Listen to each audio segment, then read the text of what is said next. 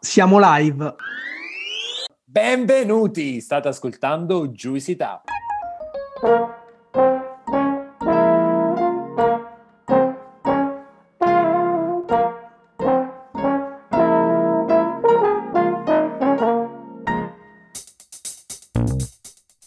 Siamo Gianluca, Alessandro e Claudio, tre amici che si sono conosciuti ai tempi dell'università a Pollenzo. Siamo molto diversi tra noi, ma condividiamo una grande passione per l'enogastronomia, per tutto o quasi tutto ciò che è edibile e potabile. Una di quelle amicizie costruite tra piatti di pasta e bottiglie di vino. Questo spazio si chiama Juicy Tap perché quello che faremo è spremere e tirare fuori tutto quello che c'è di interessante e innovativo nel mondo dell'enogastronomia. Stay Juice, il viaggio è appena iniziato.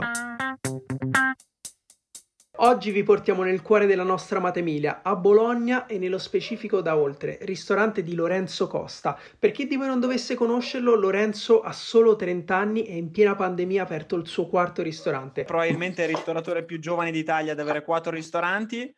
Diamo un caloroso benvenuto a Lorenzo Costa. Amico mio, come stai? Compatibilmente al momento le cose vanno piuttosto bene, teniamo duro, si resiste, anno di Covid, quindi anno di grandi complicazioni, ma siamo qua, siamo sul pezzo, studiamo, inventiamo, creiamo e cerchiamo di farci trovare pronti alla ripartenza.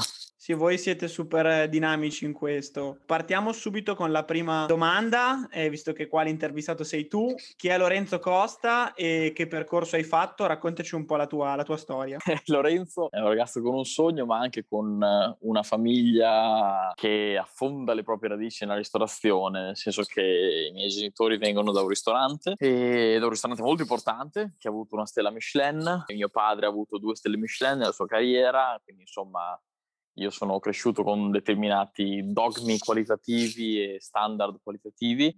Piano piano dentro di me si è instillato un discorso ristorativo molto importante, molto invadente. Mi piaceva fare le stesse cose che faceva il mio papà, mi piaceva avere il successo che poteva avere il mio papà e di conseguenza mi sono messo testa bassa e tanto impegno e ho cercato di sfondare a mio modo nel mondo della ristorazione, ecco, che poi ce l'ho fatta o non ce l'ho fatta, ai posteri l'arda sentenza. Però insomma l'impegno è tanto, la voglia è tanta, ci stiamo provando. Da piccolo il mio sogno era avere un gruppo di ristoranti, tutti diversi tra di loro, e mi sarebbe piaciuto lavorare nel ristorante più bello del gruppo. E io nasco in sala, lavoro nella sala di Oltre, dirigo tutto quello che è a monte del servizio, per poi dopo negli anni avere spaziato, dando spazio ai miei interessi e alle mie passioni, quindi sfociando nella cucina orientale, nella cucina americana, con gli hamburger e con la cucina creativa. E quindi piano piano stiamo costruendo un piccolo gruppetto di locali fatti con tutti i crismi qualitativi, però tutti facente parte della stessa insegna, dello stesso manipolo di persone che puntano alla qualità e al benessere degli ospiti, ecco. Quindi un grande sogno, tante ispirazioni e tanta voglia di fare. È una bellissima, comunque, di base ispirazione data dalla mia famiglia, ecco. Oltre nasce, se non sbaglio, circa 5 anni fa, corretto? 5-6 anni fa, insomma, quando tu ne hai 25. Che cosa è successo nella tua vita da quando hai finito gli studi all'apertura di quel ristorante? In quei 5 anni non sono successe molte cose, nel senso che ho maturato piano piano dentro di me, lavorando nel ristorante di famiglia dal 2010 al 2015 una grande voglia di emergere, nel senso che il ristorante della mia famiglia è un ristorante storico aperto dal 78. Quello di cui avevo più voglia era un mio progetto personale che parlasse tanto di me, delle mie aspirazioni, delle mie voglie, dei miei sensi estetici e poi soprattutto la bellezza di essere indipendenti da tutti i punti di vista, ecco, di non dover rendere conto a nessuno. Quindi io dal 2010, quando sono uscito da scuola, dal diploma al 2015, ho lavorato nel ristorante dei miei genitori, che è stata una bellissima nave scuola, perché comunque mi ha insegnato tutto il mestiere di sala, cosa che io poi mi sono portato dietro nella mia attività, sia come mestiere di sala che come gestione di un ristorante, ecco, quindi come essere ristoratori. Naturalmente oggi questo metodo è stato aggiornato, sgravato di certe cose, snellito di certe altre, eccetera, eccetera, quindi comunque...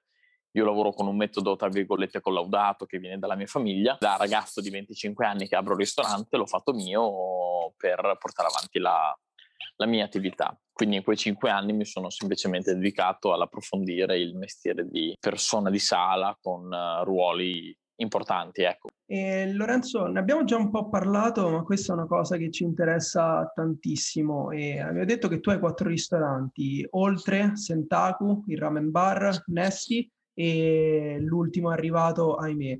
Sì. Ci racconti un po' la tua ricetta, qual è la tua visione di ristorazione? Un po' ce l'hai già detto, comunque cucine diverse ma sempre con dei dogmi alla base, però qual è la visione di ristorazione di Lorenzo Costa? Fin da piccolo, come dicevo prima, la mia idea era di avere tutte attività diverse, che poi questa visione di diversificazione potesse diventare così tanto attuale non ci avrei scommesso, nel senso che oggi, soprattutto da un anno a questa parte, grazie al lockdown del Covid, avere attività così diverse mi ha permesso di impiegare le forze di lavoro in maniera diversa anche sugli altri locali. Vi faccio un esempio.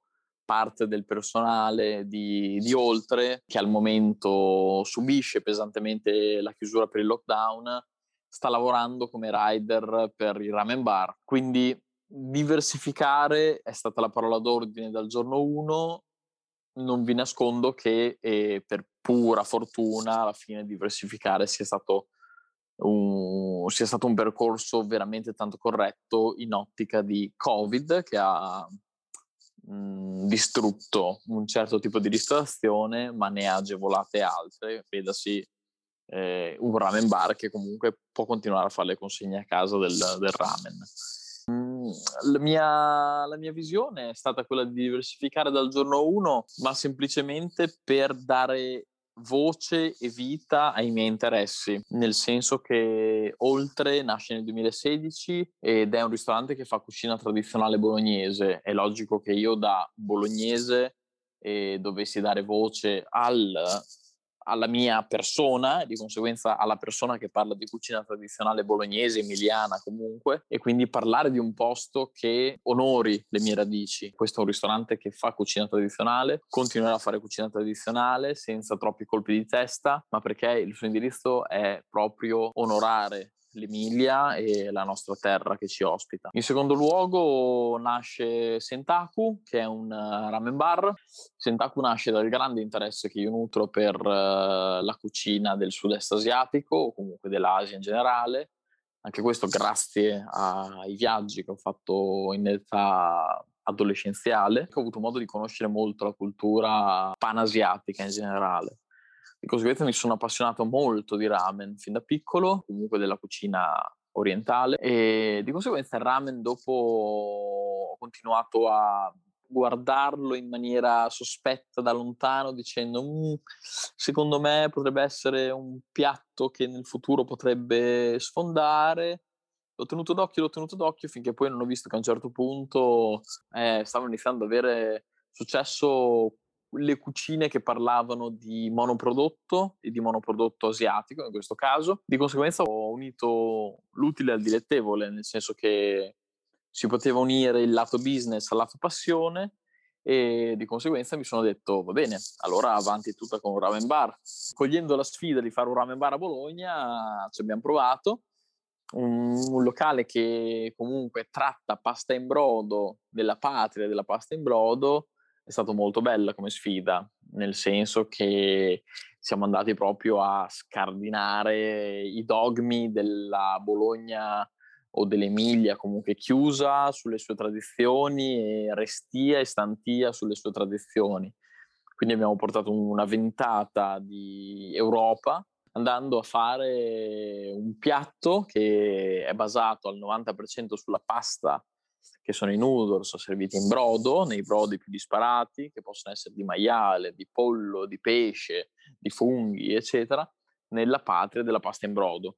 Quindi bellissima sfida questa, con la chiusura mentale della nostra zona, perché comunque, come dico sempre, bene le tradizioni, bene i tortellini in brodo, bene i passatelli in brodo, bene i piatti tradizionali, però le tradizioni, quando sono vissute come un limite e diventano un grande ostacolo all'avanzare dei tempi, mentre quando le tradizioni sono viste come una solida base su cui lavorare, da lì in avanti possono diventare veramente dei trampolini di lancio per cose nuove. Ecco, quindi, ok, la pasta in brodo a Bologna, però non esiste nel mondo solo questa pasta in brodo. Cioè, guardiamoci intorno, apriamo le frontiere.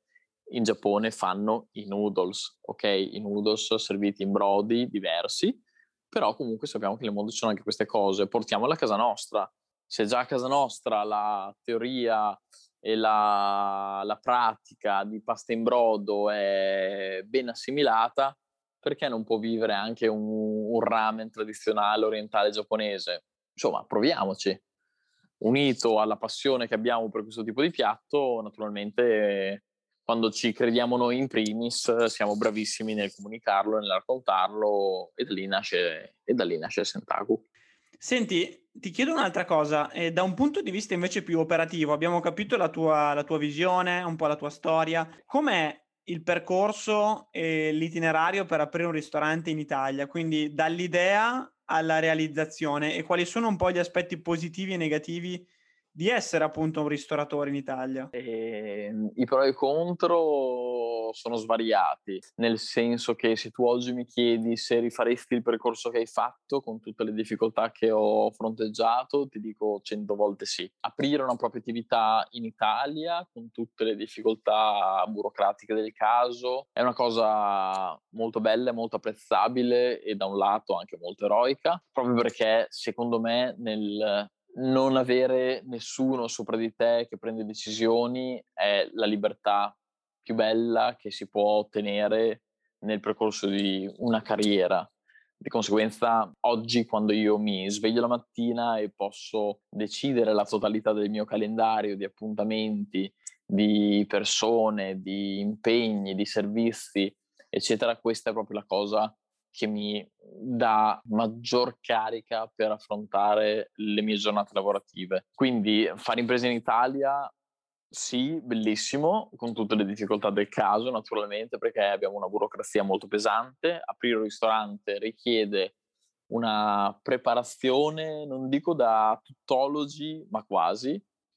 Chi si butta in questo campo senza aver bene idea di che cosa sta andando incontro probabilmente va incontro a un suicidio, nel senso che per aprire un ristorante oggi, oltre che saper fare il mestiere che andrei a svolgere all'interno del ristorante, quindi se un caposala apre un ristorante o se un cuoco apre un ristorante, oltre che saper gestire una sala o cucinare, deve avere profonde conoscenze anche in materie umanistiche, per fare colloqui, in materie di preparazione sui temi del lavoro, quindi tutto quello che è i contratti, in materia, ma non neanche tanto di arredi a livello estetico, ma proprio anche della funzionalità che nell'arredo va a dare al nostro lavoro, quindi a disposizione dei mobili in quell'angolo piuttosto che nell'altro, che sono tutte cose che poi concorrono alla buona riuscita di un servizio. Quindi oggi aprire un'attività, aprire un ristorante vuol dire veramente essere immersi a 360 gradi nel mestiere, sapere profondamente quello che si sta per fare. Andare oggi ad aprire un ristorante un po' all'arrembaggio, ecco, senza avere proprio idea di quello che si sta facendo, o magari anche affidandosi a persone che poi comunque vanno a decidere i punti cruciali della tua attività, vedasi un architetto che disegna in toto un ristorante, ma senza avere la percezione di quello che poi sarà il lavoro dentro il ristorante, è un grande errore. Io oggi vedo molti locali disegnati da architetti che sono bellissimi, ma sono poco funzionali. Oggi aprire un ristorante vuol dire essere profondamente implicati nella materia, coinvolti nella materia, conoscere benissimo quello che si sta facendo. Se c'è una grande differenza che oggi rispetto ai miei genitori o comunque il dopoguerra, anni 60, 70, 80, una volta avendo davanti a te una prospettiva di lavoro bene o male sicura, dato da un boom economico, dato una sicurezza del lavoro molto solida, oggi tutte queste cose noi non le abbiamo più. Vuoi che il mercato è saturo, vuoi che il consumatore finale è molto preparato. Oggi per aprire un'attività devi essere sempre il più preparato in tutti gli ambiti, altrimenti ti mangiano, ti mangia la concorrenza, ti mangia il cliente e diventi uno dei tanti. Quindi oggi partire da zero, fare un locale, tanti impegni burocratici, tante sottigliezze, tante sfaccettature, dall'altra parte però tanta soddisfazione una volta che ce l'hai fatta, perché comunque una volta che sei a conoscenza di tecnicismi idraulici, tecnicismi elettrici, tecnicismi negli arredi, eccetera, hai una figura professionale che è veramente tanto completa, che può dare vita ad attività ristorative di diverso tipo.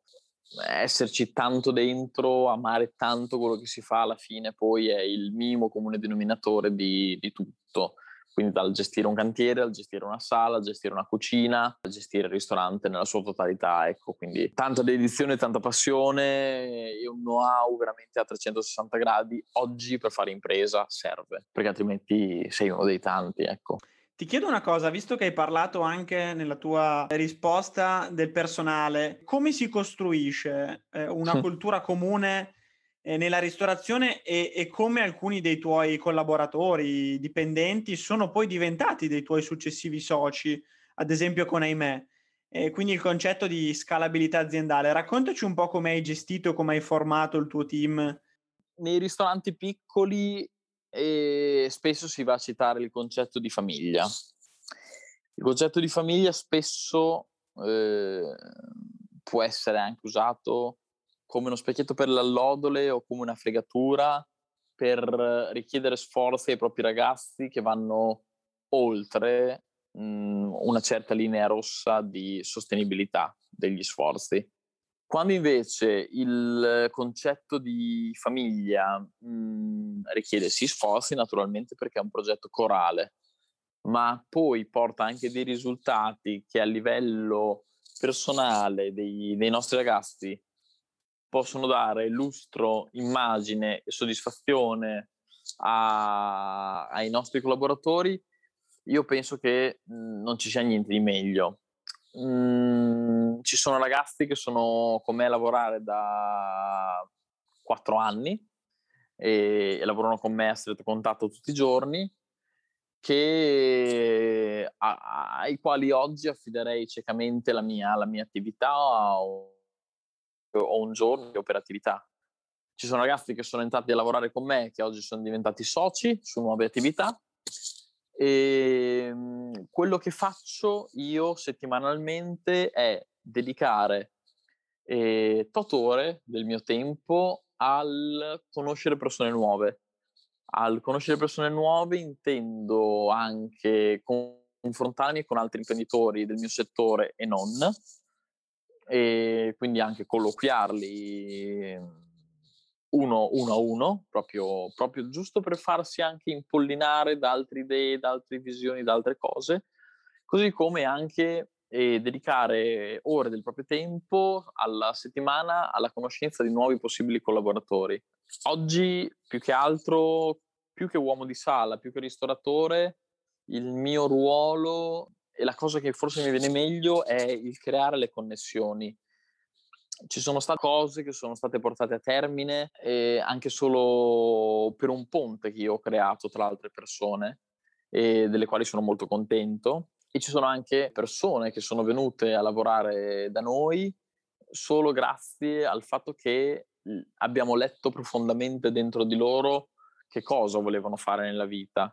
Quindi io dedico tanto tempo agli altri, al parlare con gli altri, a frequentare gli altri, per quanto il mio lavoro mi permette di frequentare altre persone, e semplicemente per conoscerle a fondo e per capire effettivamente nella loro profondità d'animo che cosa vogliono andare a fare. Quindi mi ritengo un buon talent scout di persone che vogliono essere collocate in certi ambiti, in certi momenti della propria vita. Diciamo che questa è una delle attività a cui dedico più tempo durante la mia settimana. Nel parlare con le persone, nel conoscerle bene e nel posizionarle all'interno dei nostri progetti in maniera che siano felici, molto proattive ai termini dell'attività.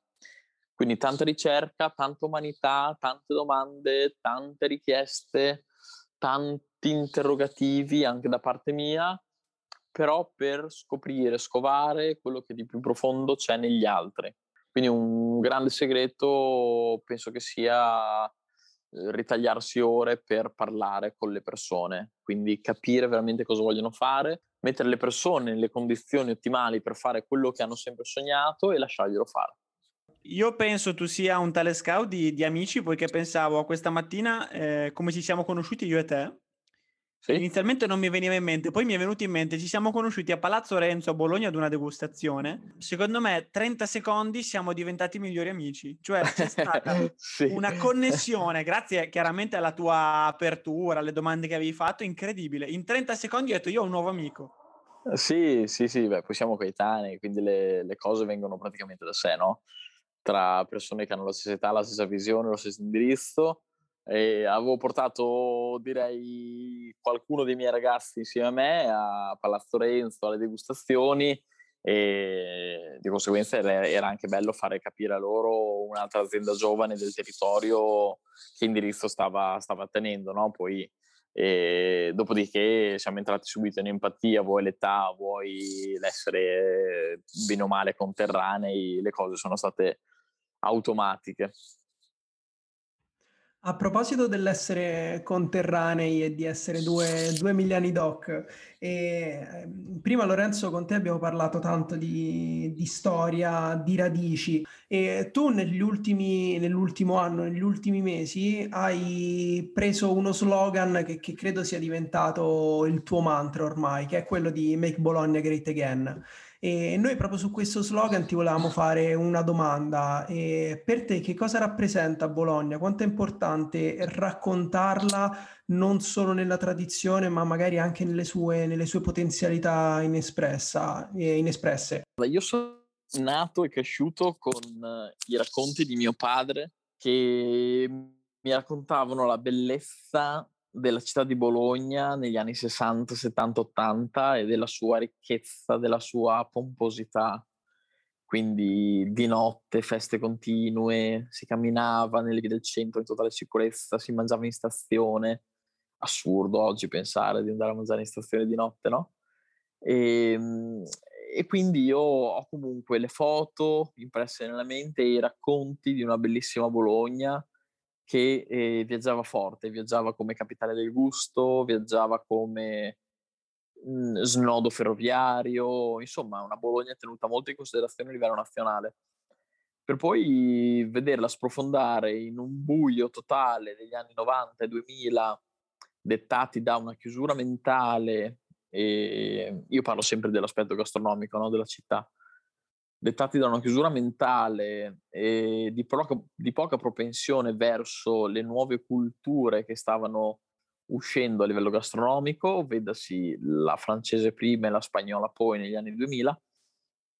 Tutto ciò ha fatto sì che Bologna a livello gastronomico si azzerasse.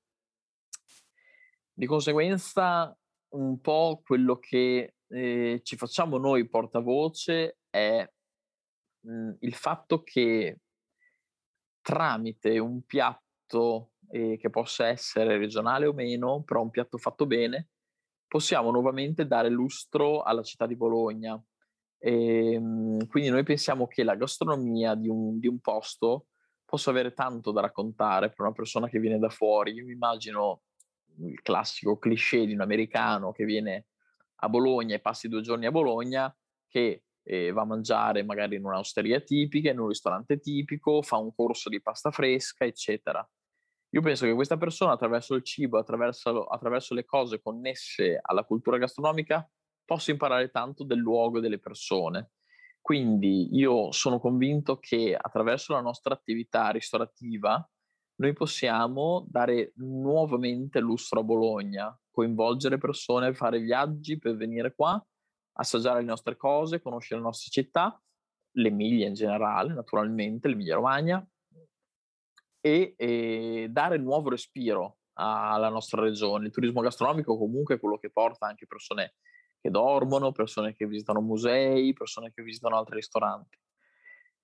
Quindi il voler dare nuovamente lustro a Bologna, secondo me, è un passaggio che passa attraverso le nostre imprese gastronomiche. Le nostre imprese gastronomiche naturalmente possono parlare di Bologna, sì, nel caso di Oltre, ma portare anche una ventata di Europa in una città del nord, del centro-nord, che comunque può già essere vagamente proiettata all'Europa. Di conseguenza Bologna, che ha sempre guardato Milano con un occhio di ammirazione, non vedo perché debba comunque rimanere seconda rispetto a Milano. Certo è che Bologna ha una tradizione gastronomica molto ben radicata, di conseguenza quasi inespugnabile, fatta di dogmi intoccabili, però secondo me il contorno di respiro europeo glielo possiamo infondere. Quindi penso che una tradizione sparata nel futuro, contestualizzata in un ambiente europeo come quella che può essere Oltre, penso che sia la gastronomia del futuro, penso che sia la ristorazione del futuro, quello che cercheranno i nostri coetanei da qui in avanti. Make Bologna Great Again, naturalmente, nasce con questi scopi, e nuovamente portare Bologna agli onori della cronaca gastronomica, agli onori della cronaca italiana, se non europea, grazie a un connubio di forti tradizioni e una bella dose di innovazioni. Non dimentichiamoci che comunque da secoli qua abbiamo una delle più importanti università mondiali, di conseguenza Bologna è sempre stato un melting pot di culture, e ci sono già anche ritrovamenti e testimonianze di locali etnici del 1600. Quindi riportare anche un bel melting pot a Bologna di altre culture che poi sempre portano ricchezza e conoscenza e altri chiavi di lettura della gastronomia, ecco. Quindi non fermarci a quello che abbiamo e come è sempre stato fatto nell'arco dei secoli, ma voler spaziare in tutto per sparare Bologna nell'Europa che conta a livello gastronomico, ecco. Una domanda telegrafica: il ristoratore Lorenzo Costa del futuro sarà sempre soltanto a Bologna o ti vedi anche in qualche altra città in Italia o magari in Europa? Uno dei miei sogni da quando sono piccolo è quello di portare la voce di Bologna al di fuori di Bologna, naturalmente. È logico che una cucina emiliana fatta in Italia è sempre un po' profeta in patria, nel senso che in un'altra regione essere molto difficile imporsi e farsi capire come grandi cultori della cucina tradizionale emiliana, perché comunque l'Italia, valle che vai, cucina che trovi e accento che trovi, di conseguenza è anche la nostra bellezza, questo campanilismo, no? Che ci contraddistingue.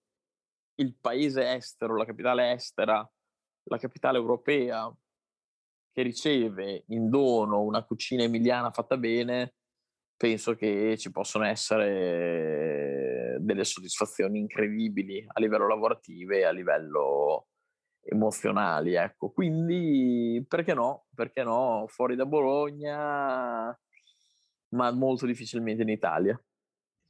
Vabbè, abbiamo capito, ne vedremo delle belle comunque. Senti, un'ultima domanda: come vedi il futuro dell'enogastronomia in Italia con un focus specifico sulla ristorazione, e quindi come vedi il tuo futuro? Perché in fin dei conti sei un ragazzino e sì, hai ancora pochissimi anni e una vita davanti. Cosa farai Lorenzo Costa da grande? Cosa farai da grande?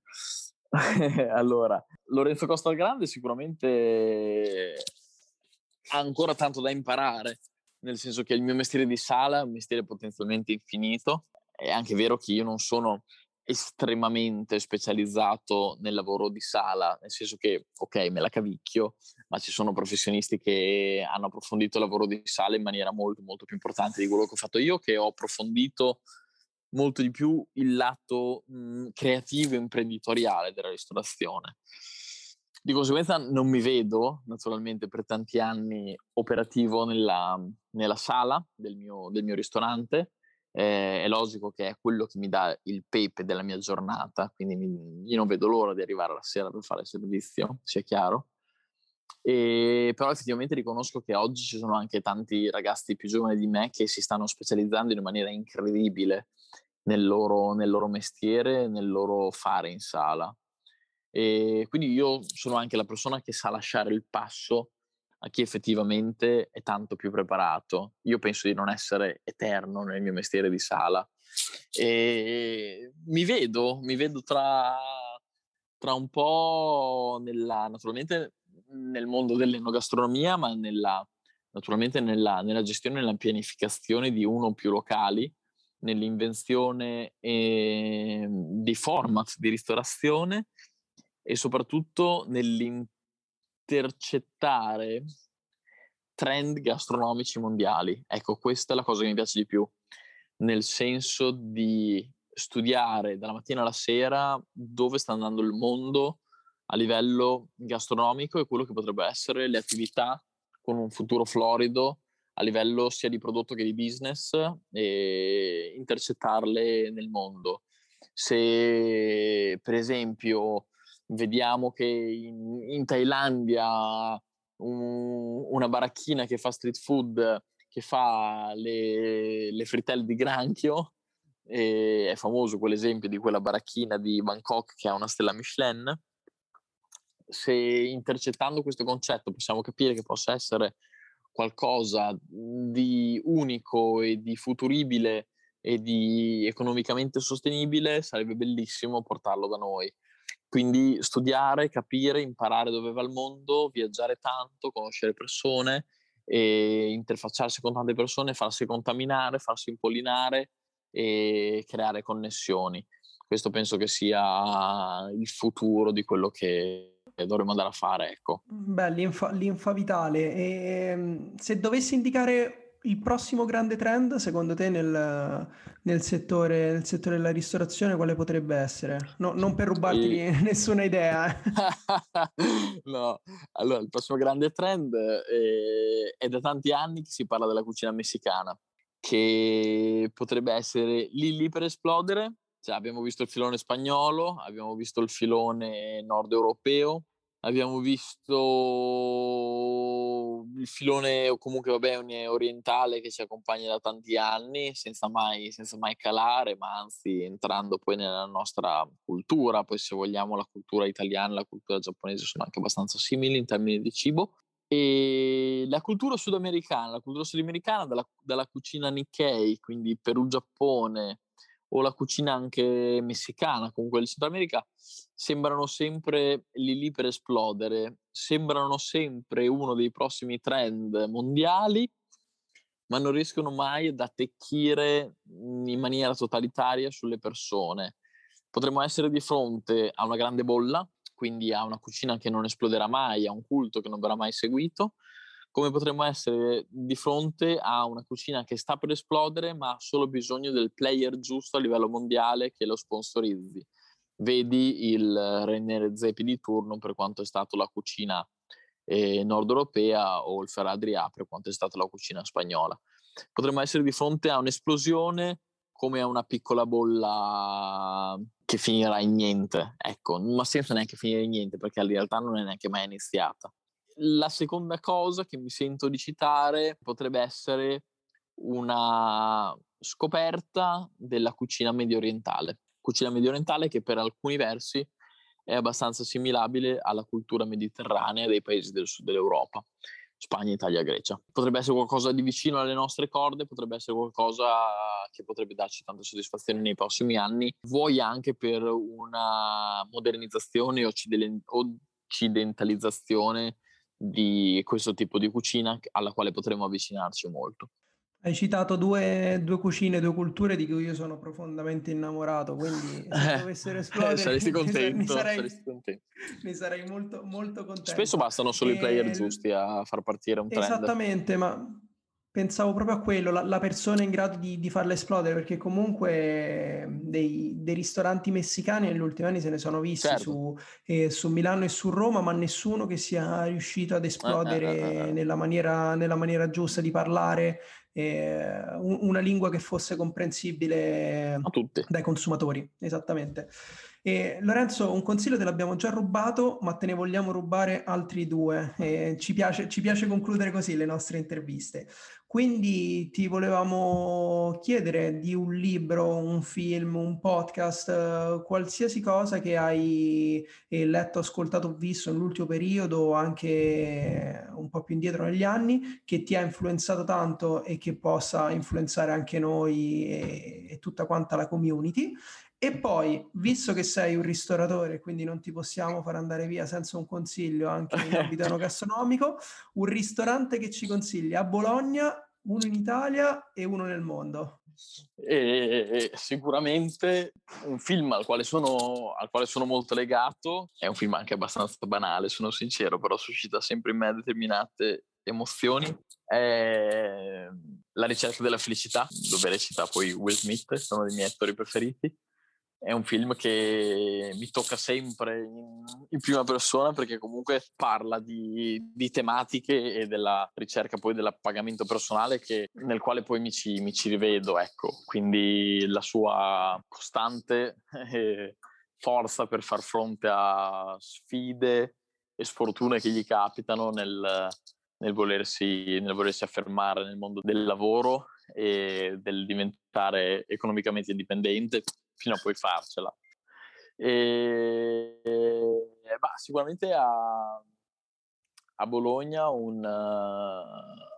ristorante che mi piace frequentare, un ristorante che mi ha aperto anche la mente nel corso degli anni, è un ristorante che è poco fuori Bologna, in collina, che si chiama Marconi, appunto a Sasso Marconi, un piccolo paese nella prima collina di Bologna.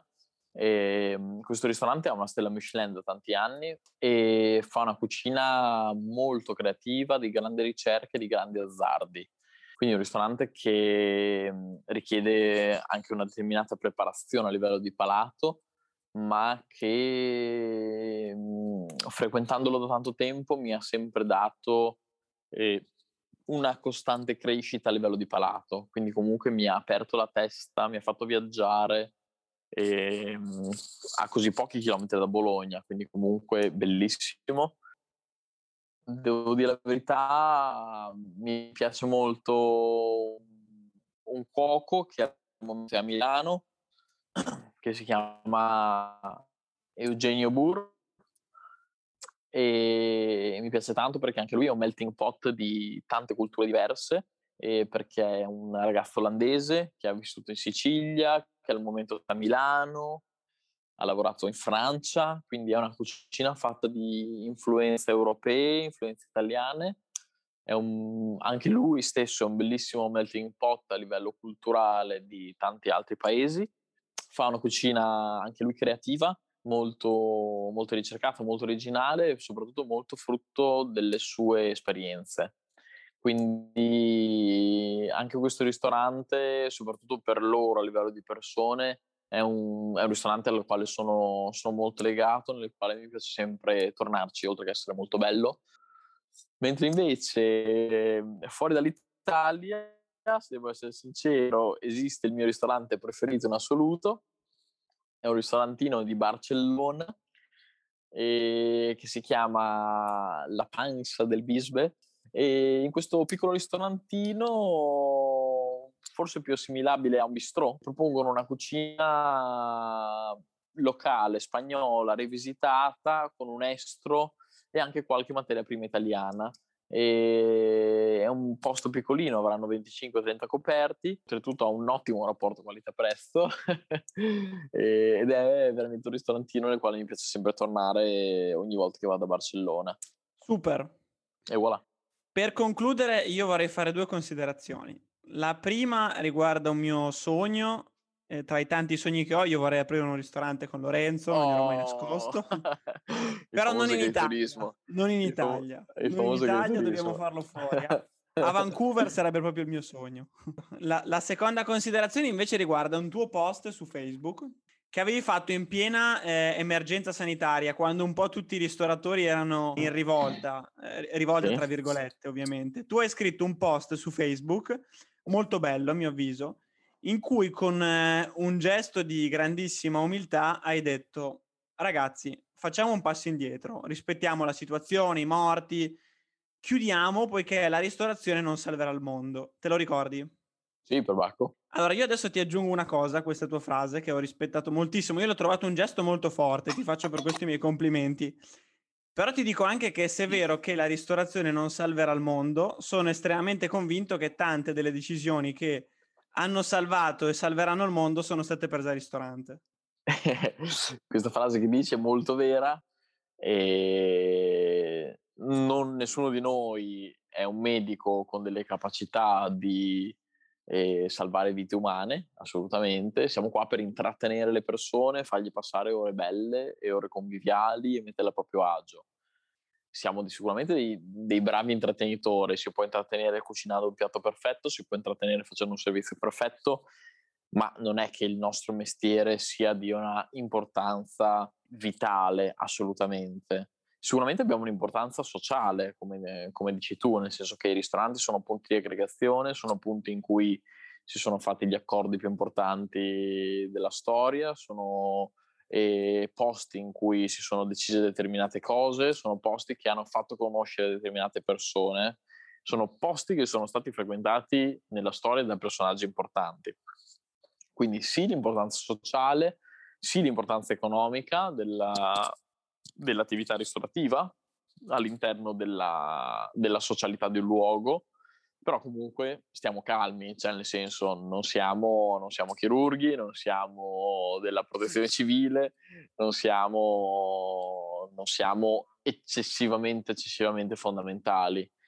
Quindi io ho pensato che una volta adottate le misure restrittive in quest'ultimo anno è stato giusto rispettarle semplicemente per lasciare spazio di manovra e lasciare agire effettivamente i comparti che sono tanto fondamentali nel nostro mondo. Vedasi tutte le persone che sono utili e impiegate nell'apporto sanitario alla nostra comunità. Quindi bene parlare di ristoranti, bene parlare di ristorazione, bene parlare di cuochi, di camerieri, di vini, ma non facciamone una mistificazione.